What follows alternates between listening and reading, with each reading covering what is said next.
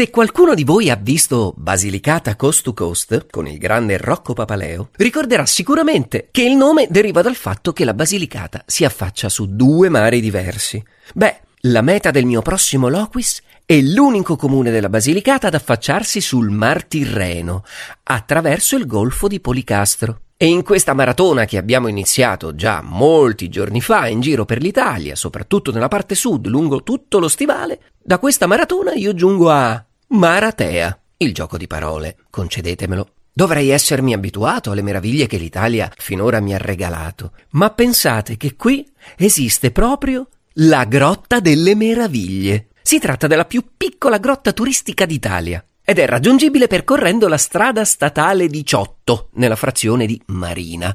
Da qui il nome ufficiale di Grotta Marina di Maratea. La sua origine nasconde una storia molto curiosa. Infatti, durante i lavori per la costruzione della strada statale 18 nel 1929, questa grotta fu scoperta per errore. Volendo dare un po' di dati, posso dirvi che l'ingresso si trova a 76 metri sopra il livello del mare e l'ambiente visitabile è lungo circa 90 metri ed è ricoperto di stalattiti, stalagmiti, colonne, strutture incalcite e addirittura di spaghetti. Ah, come sapete, a un certo punto in ogni mia meta inizio a sentire un languorino, ma questa volta penso di essermi sbagliato. Infatti gli spaghetti sono nient'altro che sottilissime stalattiti molto delicate e fragili. Vabbè, vorrà dire che oggi continuerò la mia dieta.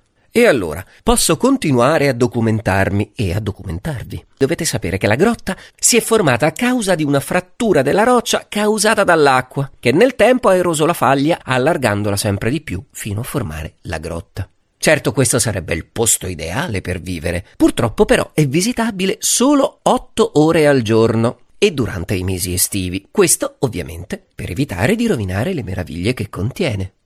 Allora con una certa fretta, ovviamente per non rovinare le meraviglie della grotta, io mi rimetto in macchina e cerco un ristorantino in vista della prossima meta.